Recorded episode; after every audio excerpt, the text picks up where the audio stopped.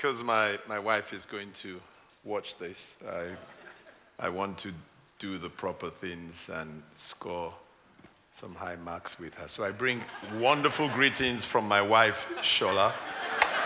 Um,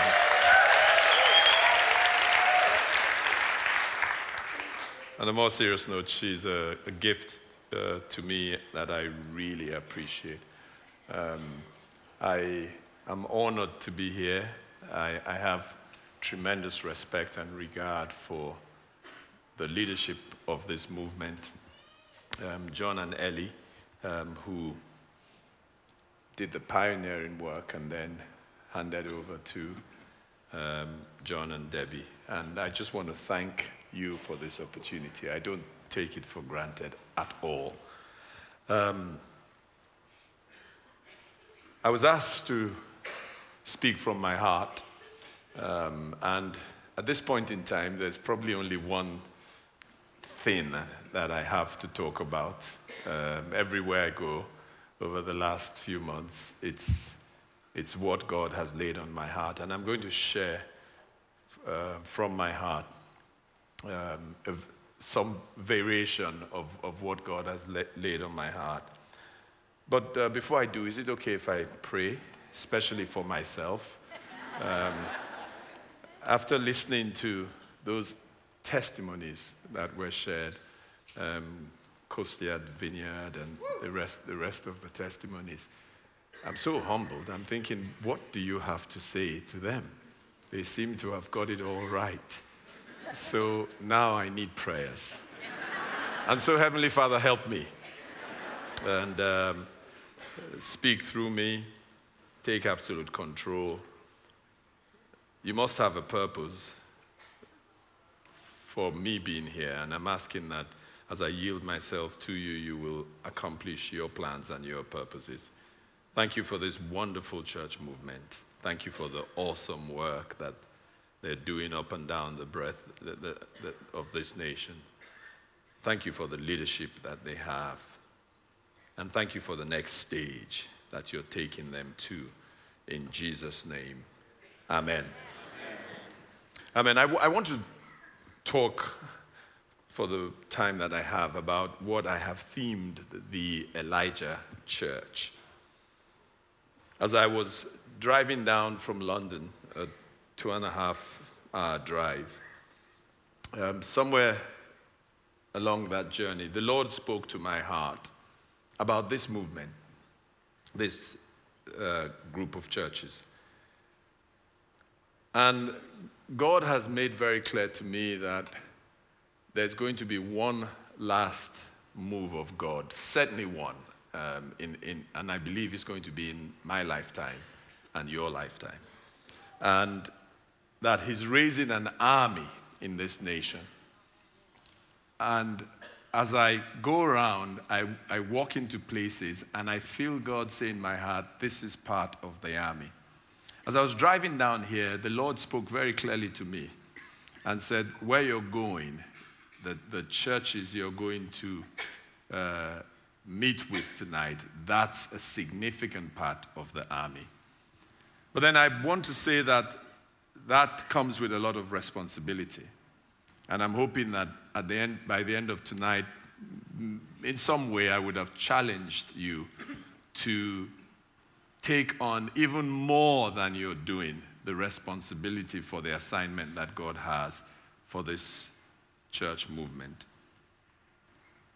Round about 930 BC, towards the end of Solomon's reign, the nation of Israel entered into spiritual decline. Solomon turned away from God, was lured away by his many wives and concubines, a lot of whom came from other nations and had gods that were not Jehovah. Using the massive resources God had given him, he started to build temples to worship these other gods um, of his wives and his concubines.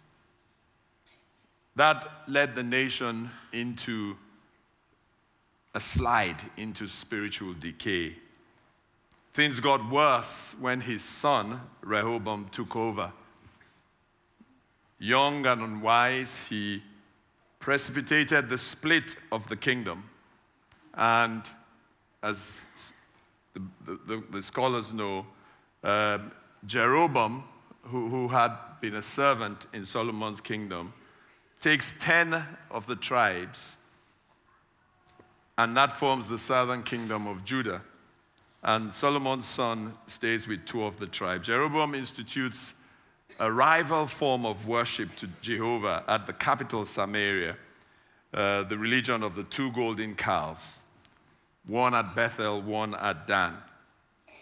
His son, Solomon's son Rehoboam's reign becomes a complete disaster. The nation slides deeper into perversion, deeper into immorality, deeper into idolatry. And a succession of kings, with one or two exceptions, a success, succession of kings compete to outdo each other in the evil that is perpetrated in the land. Finally, the nation arrives at the reign of Ahab. Now, one phrase in the Bible sums up Ahab's reign. In 1 Kings, the 16th chapter and the 13th verse, the Bible says, Now Ahab the son of Omri did evil in the sight of the Lord more than all who were before him. Now, things were bad before Ahab took over, but Ahab takes it to a whole new level. And just when you thought it couldn't get worse, he meets a young lady called Jezebel and marries her. And she has a clear agenda. She's been schooled um, as a daughter of a high priest of, of Baal. And she marries him with a very clear agenda. The agenda is the complete eradication of the worship of Jehovah in the nation of Israel. She goes about this her assignment with zeal and passion, drives all the prophets of God into hiding. Those who were not killed literally had to hide in caves.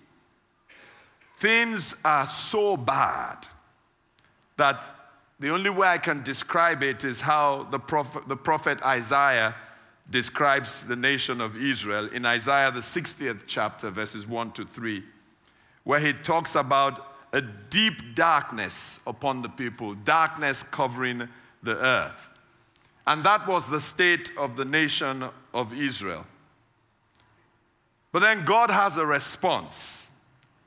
And in 1 Kings 17, we see the response of God. The response of God is in the entrance into this situation of a man called Elijah. He comes down from the hills of Gilead. He walks into the palace of Ahab and confronts Ahab, really confronting the ruling deities in the land. He declares that there shall not be dew nor rain for three and a half years except at his word. There's something about this man, Elijah, that the Bible points to over and over again we find out that before Jesus comes, and Elijah comes, he comes with a spirit of restoration on him. Jesus describes it like this in Luke's gospel, the one, the first chapter and the 17th verse. He says, He will also go before him in the spirit and power of Elijah to turn the hearts of the fathers to the children and the disobedient to the wise, to the wisdom of the just, to make ready a people prepared for the Lord. That tells me that there's something about that spirit of Elijah that makes ready a people pre- prepared for the Lord. It would seem quite clear to me that the spirit of Elijah is a precursor to any move of God. It was in the old, in the old, in the old times. It was before Jesus came. And I know it's going to be before we get one last revival in this land. What is that spirit of Elijah? It's a spirit of faith, a spirit that dares to believe God for the impossible, a spirit that, against all odds, against all reports that stand against what God has said, believes that God will do what he says he will do. is the spirit that led the prophet in that encounter on Mount Carmel to stand against 950 prophets of Baal, of Baal and Ashtaroth. He either knew something and believed something God had said, or he was suicidal. Because if God did not come through, he was finished. It's a spirit of prayer, and I'll end talking about his prayer life. A spirit that believes that if you petition the heavens, God will respond. It's a spirit that is a spirit that's zealous for God, passionate for God. To use his phrase, jealous for God.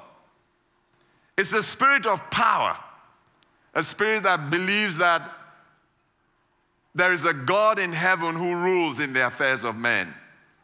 A spirit that believes that the children of God can call the power, call for the power of God to be demonstrated in the world today. It's a spirit that's committed to radical holiness. In a, in a culture that is going against everything that the kingdom stands for, the spirit of Elijah says we will be radical in our holiness and our commitment to God. It's a spirit that comes when a nation descends into spiritual decay, into immorality, idolatry, in some cases, apostasy. When we look at our nation today, if we read and believe what we hear, these are challenging times. The laws are being rapidly changed. Immorality is being enthroned.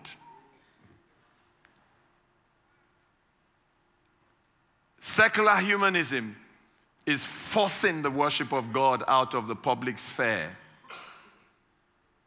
If you ask the politicians now, it's dangerous to be identified as a Christian for your political career. In a sense, it's probably as bad as it was for the nation of Israel. The church is mocked, the church is ridiculed. And like I said to our leaders, we mustn't get carried away by what happens in our own colonies. We must step out there and we will find it really is a different and a difficult world out there. A nation that gave us John Wesley is now referred to as post Christian. A nation that gave us William Booth. At a stage in this nation, more than 50% of the children in this nation on a Sunday would be in Sunday school. Now, I'm not sure we will get 2% or 3% in Sunday school.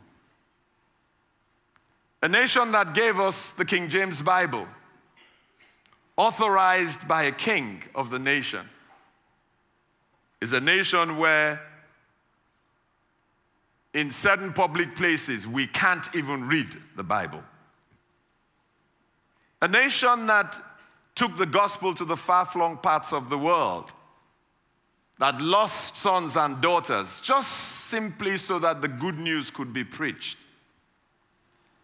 And maybe I wouldn't even be saved. In fact, I certainly wouldn't be saved if missionaries from this nation hadn't come to my country to preach the gospel for the love of Christ. But we look around now, we see a nation where, despite the efforts of Vineyard and the Redeemed Christian Church of God, churches are closing down more than they're opening up, more than they're opening. We see a nation where the statistics tell us that if it continues at this rate, in another 30, 40 years, one or two of the larger denominations would have closed down, and Christianity would have become the second religion in the nation. A nation where public figures can't publicly declare their faith for fear of being ridiculed. A nation where our, the educational curriculum is being changed to teach our children things that have no, nothing to do with the kingdom of God and things that, frankly, in some cases, are simply immoral. How did we get to this state? I think a parable sums it up. In Matthew's Gospel, the 13th chapter, from the 24th verse, this is Jesus speaking. He says, Another parable he put forth to them, saying, The kingdom of heaven is like a man who sowed good seed in his field. But while men slept, his enemy came and sowed tares among the wheat and went his way. But when the grain had sprouted and produced a crop, then the tares also appeared. So the servants of the owner came and said to him, Sir, did you not sow good seed in your field? How, de- how then does it have tares? He said to them, An enemy has done this. How did we get to this state? I think the answer is very simple. The church fell asleep. And while the church slept, while the church played church, while the church sang good songs and we clapped our hands and celebrated ourselves, the enemy was at work sowing tares. The result is what we have woken up to a nation that bears no resemblance to the nation that, the nation that we read, read about and the nation that brought Christianity to my part of the world. What is God's solution then? I think God's solution is the same as it has always been. When Israel descended into decay, he raised Elijah.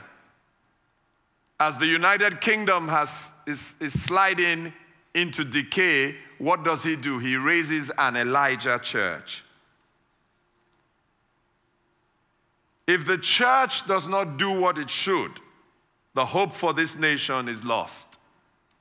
The church is God's solution. I am passionate about the church and passionate about the local church, especially. Because as I study the word, I see that the church is God's solution. We are nothing if we are not a reformatory vehicle. Every, ex- every example of the church that I see in the Word of God points to reformation. When he refers to us as salt and light, he refers to us as change agents. If we are not bringing about change, we are not fulfilling our purpose. When he talks about building his church and the gates of hell not prevailing against it, it paints a picture not of a church in retreat, not even of a church that is holding ground, but of a church that is advancing against the gates of hell. For if we don't do what we should, let us not be left in any doubts that the enemy has an agenda for this nation. In the enemy's eyes, this nation is one of the prized possessions. Possibly with the exception of Israel, this nation is the most prized possession as far as the enemy is concerned. The Lord spoke a word to me as He challenged me to get out of complacency. It's taken out of Amos, the sixth chapter, a warning to the nation of Israel. Amos, the sixth chapter, from verse 1. Woe to you who put far off the day of doom, who cause the seat of violence to come near, who lie on beds of ivory, stretch out on your couches, eat lambs from the flocks and calves from the midst of the stall, who sing idly to the sound of strings stringed instruments and invent for ourselves musical instruments like David, who drink wine from bowls and anoint ourselves with the best ointments, but who are not grieved for the affliction of Joseph. If we're not grieved for the affliction of Joseph, there's something that's gone wrong. If we don't read these newspapers, listen to the news, and it doesn't grieve our hearts, something has gone drastically wrong. If we don't hear the statistics and it doesn't stop us in our tracks, something has gone drastically wrong. When Nehemiah heard news about what had happened to his beloved nation, His response in Nehemiah, the first chapter, especially the third and fourth verses, are a challenge to us today. It says, When the news was brought to him that the gates were burned and the walls were destroyed, life couldn't continue as normal. The scriptures tell us he sat down. It stopped him in his tracks, it stopped him from continuing as normal. The fact that his beloved nation had become what it had become. But he didn't just stop in his tracks, it drove him to grieving and to mourning for the state of the nation. I'm sure he remembered the stories about the glory days of the nation and could, couldn't imagine that that nation had become what it had become. But then he didn't just sit down, it didn't just stop him, it didn't just stop his life from moving on as normal. He didn't just mourn and grieve. The Bible says he was driven to fasting and praying, and from that to action. And isn't it interesting? The walls that had remained destroyed for 80 years were built in around about 52 years simply because one man took on the burden of God. The reality, however, as I said to our leaders, is that in a natural sense, it actually is already too late. The enemy has gone too far. The laws are enshrined. The policies have been changed. The churches are closing down. The statistics are correct. So, in a natural sense, it is actually too late. For where do we start? How do we roll back laws that are so clearly against God's laws? How do we deal with a vicious and openly hostile liberal press? How can we prevent the nation from being overcome by radical Islam? How do we deal with a secularist agenda that is so aggressive in its avowed intention of taking worship out of everything that is public? How do we attract an increasingly skeptical millennial generation? In a natural sense, it is, only, it is really too late.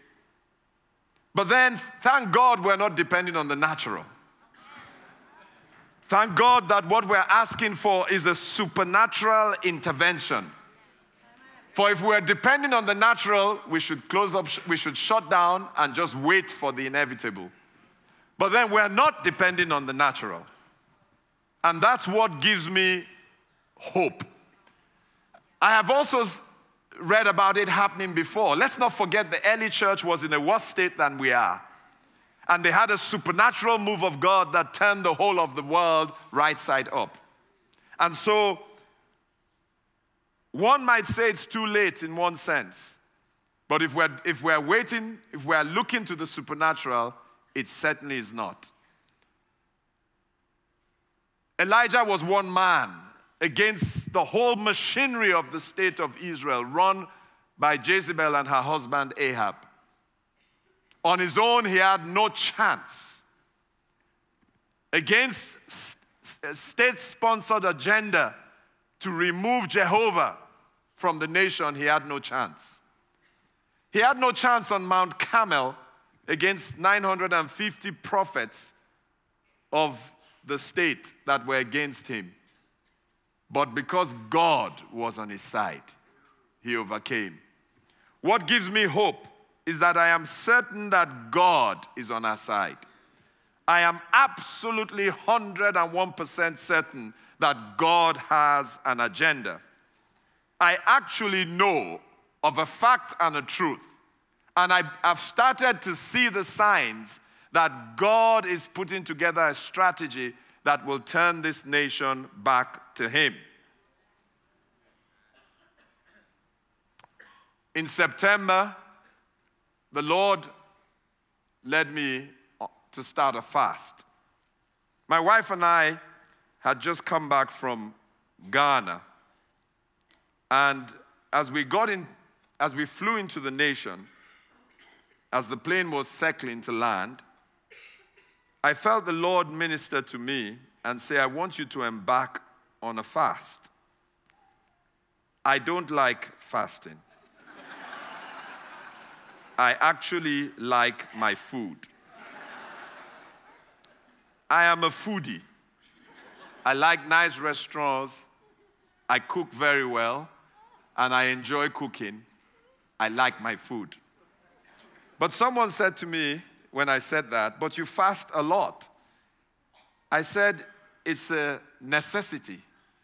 And I have come to understand that you have to pay a certain price for certain things, but I don't like fasting. But it was a very interesting fast because Shola said to me, Okay, I'll, I'll, I'll, I'll join you. I'll, I'll support you in this fast. I'll, I'll stand with you. How long are you fasting for? I said to her, This is the crazy thing. The Lord said fast, but He hasn't told me when I will stop fasting. It's a true story. I started fasting in September. I stopped the fast on the 23rd of December. Somewhere in the middle of that fast, I've never done that before, incidentally, so don't think, you know, wow, he fasts like that. No, no, no, no, it doesn't. I don't like fasting. I don't like it. But I have no choice. Somewhere in the middle of the fast, I was teaching a series in church called God Answers Prayers that totally changed my life. It was very interesting. I, I prepared the teaching, but it changed my life. It changed my life because it took me to a new understanding of prayer. And someone might say, but you, you talk about prayer a lot. Yeah, before then, I, I don't know what I was talking about because, because now I, I got to a new understanding of prayer. And on a particular day um, in that series, and I want to I want to end on this note as I go into this part of what I want to say. On a particular day in that series, I'd finished preaching and I was praying for the church. And a prophetic unction came upon me like has never come upon me in my life. I'm not a prophet. I'm very clear as to what I am. I'm, I'm, I'm not an evangelist, neither am I a teacher, as you figured out already. I'm a pastor at heart. I'm a shepherd. I just love people. I just love the church. I have come to accept some sort of, reluctantly, some sort of apostolic expression to the ministry that I, my, where I find myself, reluctantly, because I just love being a pastor. But now and again, a prophetic unction will come in the same way that any other unction for any, any other part of the fivefold ministry can come when God wants to fulfill an assignment. And as I stood there praying, I started choking up, and then I started crying. And I started to then speak a word, which initially I thought was to the church. I've since found out that it is not a word to Jesus' house, it's really a word for the body of Christ in this nation. With a lot of humility, I say that, because I don't think I have any right to speak to it, the body of Christ. And basically, what I was saying in a nutshell was that this nation, the church, was entering a seventh season. And that the servant had gone six times. But this seventh time, the servant was coming back with news that was different. If you turn your Bibles, and I'll end on this note, uh, in this part of this thing, to 1 Kings or 1 Kings 18, from verse 41. Then Elijah said to Ahab, Go up, eat and drink, for there is the sound of abundance of rain. So Ahab went up to eat and drink, and Elijah went up to the top of Carmel. Then he bowed down on the ground and put his face between his knees and said to his servant, Go up now, look toward the sea. So his servant went up and looked and said, There is nothing. And seven times he said, Go again. Then it came to pass the seventh time that he said, There is a cloud as small as a man's hand rising out of the sea. So he said, Go up and say to Ahab, Prepare your chariot and go down before the rain stops you. Now it happened in the meantime that the sky became black with clouds and wind, and there was a heavy rain. So Ahab rode away and went to Jezreel. Jezreel. Then the hand of the Lord came upon Elijah, and he girded up his loins and ran ahead of Ahab to the entrance of Jezreel. This scripture has literally consumed my life in the last three or four months. Elijah had finished the battle on Mount Carmel. He'd got victory on Mount Carmel. And then he gives an instruction to Ahab. He says, Go and eat and drink, for there is the sound of the abundance of rain. And so when Ahab goes to eat and drink, Elijah climbs to the top of Carmel and bows down on the ground and puts his face between his knees and says to his servant, Go and look toward the sea, expectant. The servant goes, and seven times, six times, the servant comes back and says, There is nothing. The seventh time, he comes back, and there's a cloud. I started by saying that God is really out of his church, raising up an Elijah church. A church that has refused to bow its knees to the pressure of the prevailing culture. A church that has held fast to God against the odds. A church that has stayed true to the Word of God. And I didn't come to flatter, but the Vineyard movement is certainly one of those churches. And we find ourselves now at this point. He says to Ahab, Go and eat and drink. For some, life will continue like normal. There'll be the eating and the drinking and the getting on with life. But the Elijah church understands the signs of the times and knows that for this season, God is calling us to climb up to our Carmels, to get away from the things at the foot of the mountain that distract, to turn our focus, our attention to God in heaven and what He would do for the nation at this time. To each one of us, God is saying we need to move away from the base of the mountain we need to climb to the top of Carmel. And there isn't time for me to talk in detail about what it takes to climb to the top of Mount Carmel. I'm, I'm sure you know for Elijah, it wasn't an easy climb.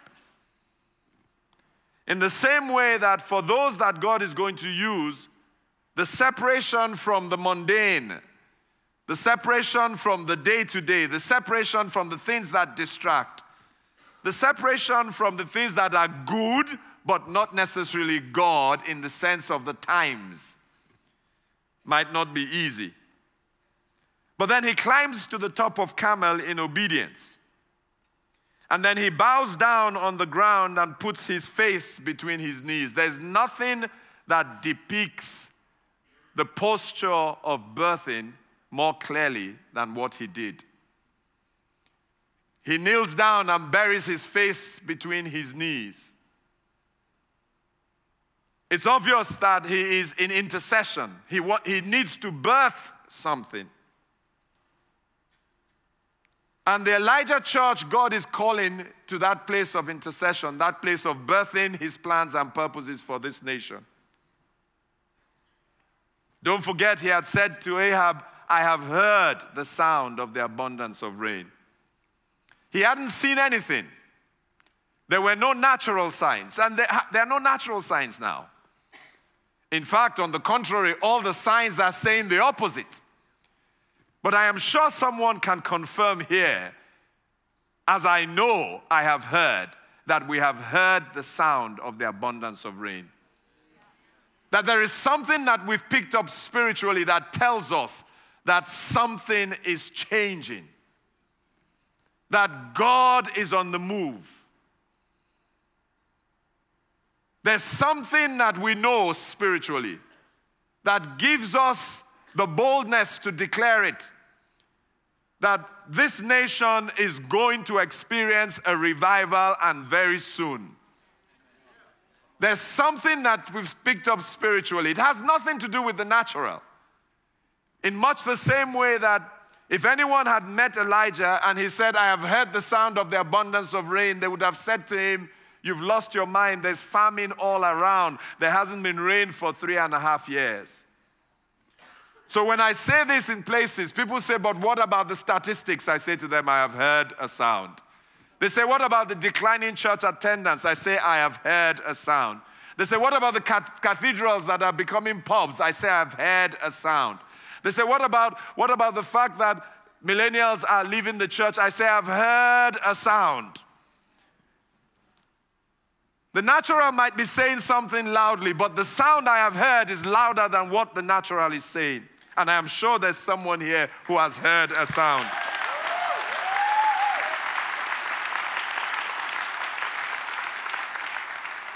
And because he'd heard that sound, he climbs up and bows down on the ground, puts his face between his knees. A friend of mine who has no relationship with this country, an apostle and one of the finest, was told by God, You need to go to those people and help them birth this season, this Elijah season. So he, he, he sends me a, a message and says, What's, why am I hearing in the spirit about this Elijah season? And he comes and spends seven days with us just praying, birthing this season. And one of the things he said that I found instructive was he said to me, he said to us, when you're in that birthing position with your face between your knees, it's a very interesting posture because your eyes are not seeing anything but whatever is between your knees. It means that we don't look with our natural eyes, our focus is on God. If your face is between your knees, your ears are not listening to all the stuff that is around because your face is between your knees. And in that birthing position, he says to his servant, Go up now and look toward the sea. He actually expected that the servant would come back and tell him that there was a sign that what he was praying for was coming. But the servant comes back with a message that you and I have heard over and over over the years there is nothing. And there is nothing can be the most demoralizing message you can hear. There is nothing makes a person weary when a minister is in a place and he's working hard, serving God, loving God, and there, there are no results in the ministry, that is, there is nothing. When someone is praying and praying and praying, and it looks like the more the person prays, the worse the situation gets, that is, that is there is nothing. There is nothing wears down the soul. There is nothing makes you tired. There is nothing can lead to frustration. There is nothing can create a, a feeling of hopelessness. But I came to encourage someone tonight that you might have heard there is nothing once, but we take a leaf from the life of the prophet. When the servant comes and says to him, There is nothing, he says to the servant, Go back and check again. What was he saying? I heard a sound. There has to be something. The servant goes back and checks the second time and comes back with the same phrase there is nothing. He does this six times. And the man of God is on his knees holding on. And I came to tell someone here persevere, it is closer than you think. And the seventh time, he sends the servant back. At this point in time, I, I, I, can assure you the servant just simply went because he was a servant. Eh, eh, because by this time, he had lost hope himself. But he had no choice. He was a, man, he was a servant, so he went simply out of obedience. But when he gets there, he raises his eyes and looks to the horizon, I would pay just to see the expression on his face. Because he's expecting nothing. But at some distance, he sees a cloud that is the size of a man's hand or fist. Why is a cloud important? Because the man of God was praying for rain. The sign that the rain was coming was, the, was, was a cloud. He rushes back to the man of God. I bet you he didn't walk back, he must have ran. And he says to the man of God, Something has changed. I see, I saw on the horizon a, a cloud, the sign of a man's feast, a man's hand. And the man of God says, Go up and say to Ahab, Prepare your chariot and go down before the rain stops you. Now, part of what I came to tell Vineyard is that I've seen that cloud on the horizon of this nation. I see it up and down the nation. People are looking in the wrong places, so they're not seeing the cloud. But your leaders will tell you that there is a cloud. When we gather together once a year, they will tell you that that meeting is a cloud. When I sit in a meeting with leaders of the Orthodox churches, now I'm Pentecostal. Orthodox church leaders traditionally think the Pentecostals are rascals.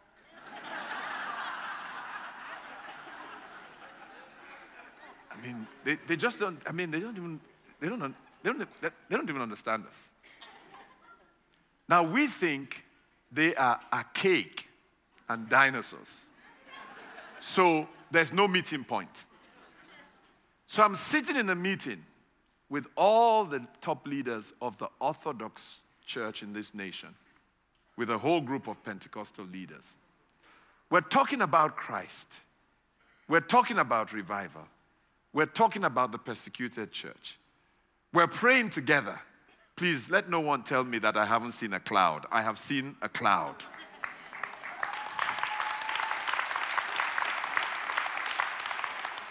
We have 850 odd churches spread across the nation. I visit some of those churches, I get the reports. I hear about prayer meetings being held with the vicar of the Anglican Church, with the priest of the Catholic Church, with the reverend of the Baptist Church. And they're meeting once a month to pray for their community and their city, please let no one tell me I haven't seen a cloud. I'm speaking at Vineyard's National Leaders Meeting. Please let no one tell me I haven't seen a cloud.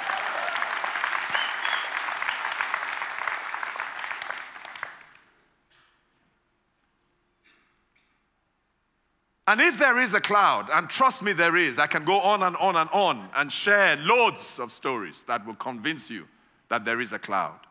That something is changing. It's below the radar, but it is changing in this nation.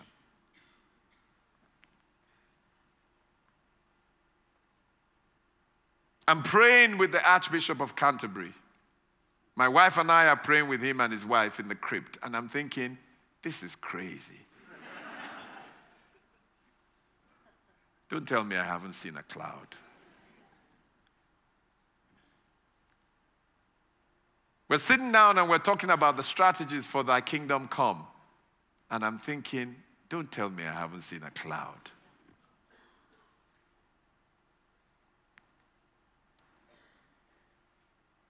But when he sees the cloud, he knows that that's just half the story.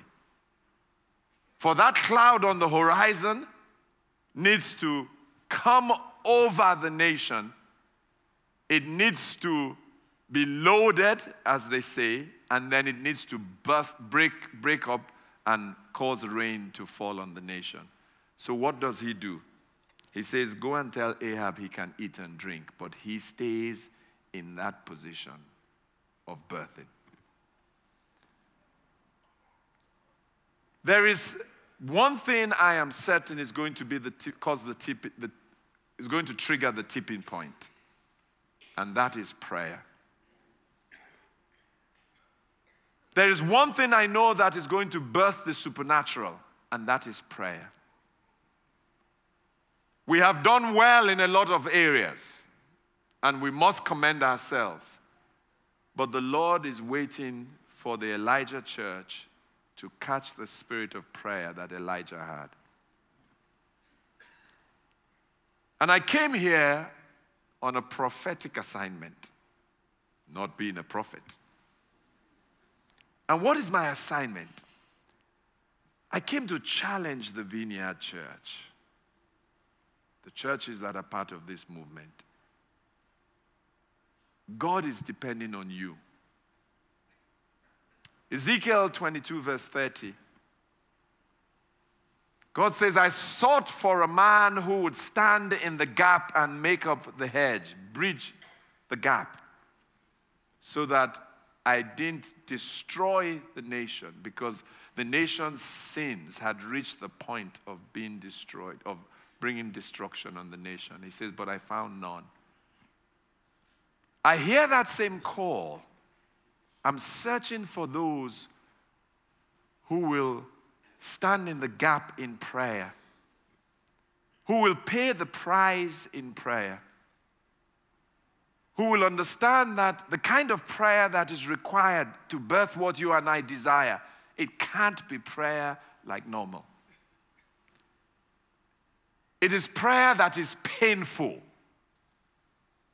It is prayer that perseveres. The birth, a birthing prayer is not a normal type of praying.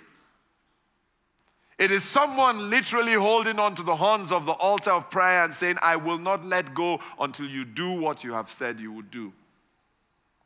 It is someone giving God no rest until he brings to pass his plans and purposes.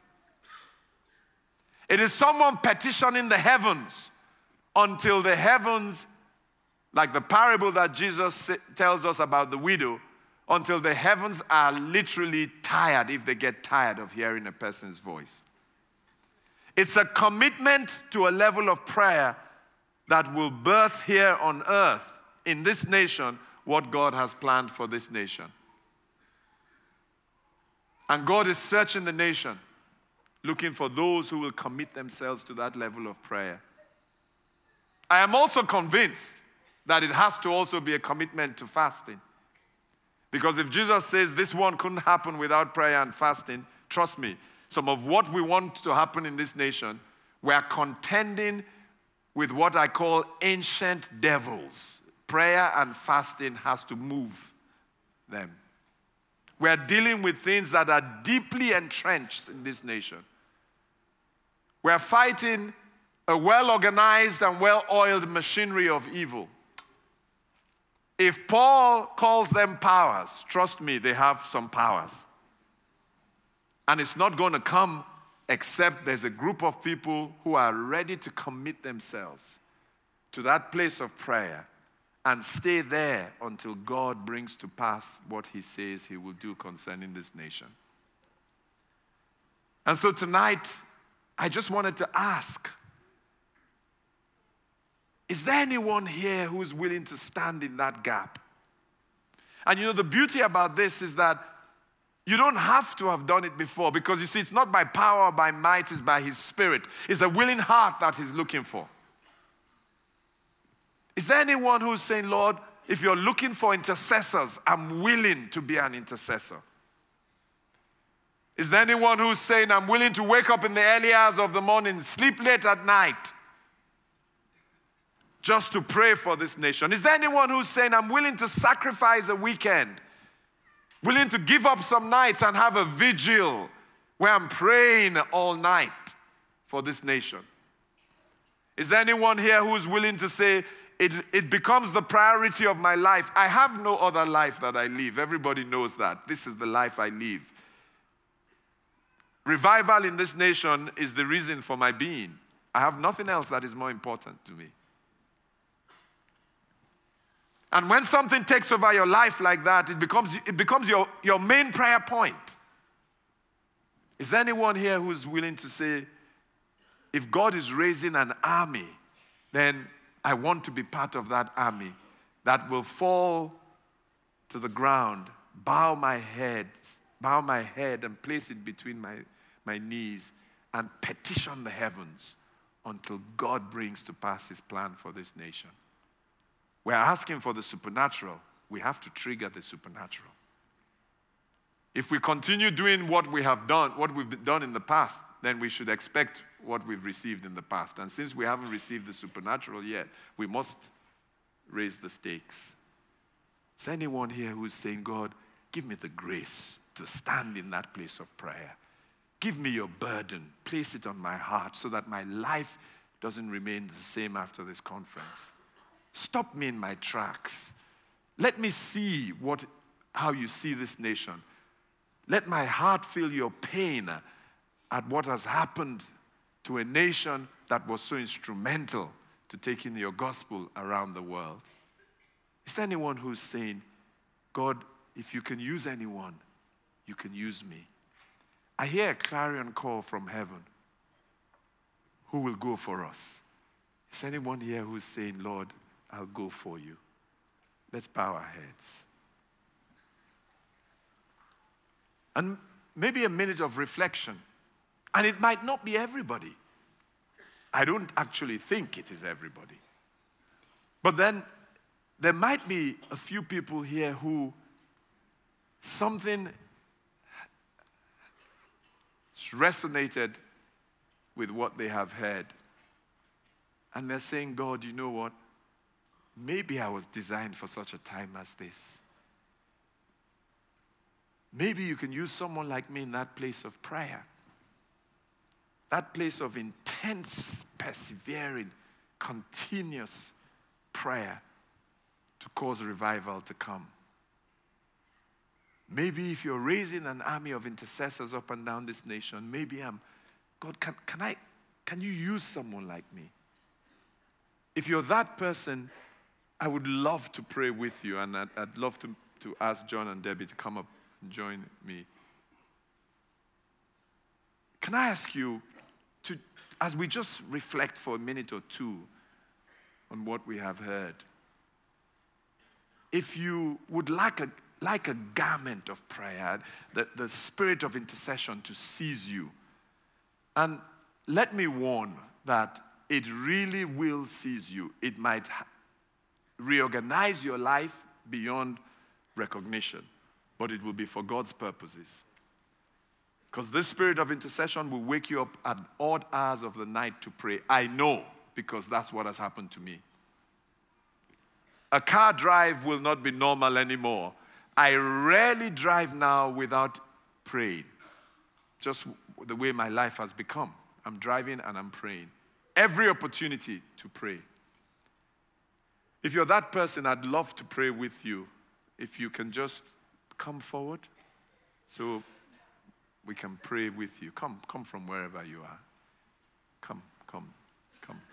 It's an army that God is raising of those who, say, who are saying, I will, I will, I will, I will, I will.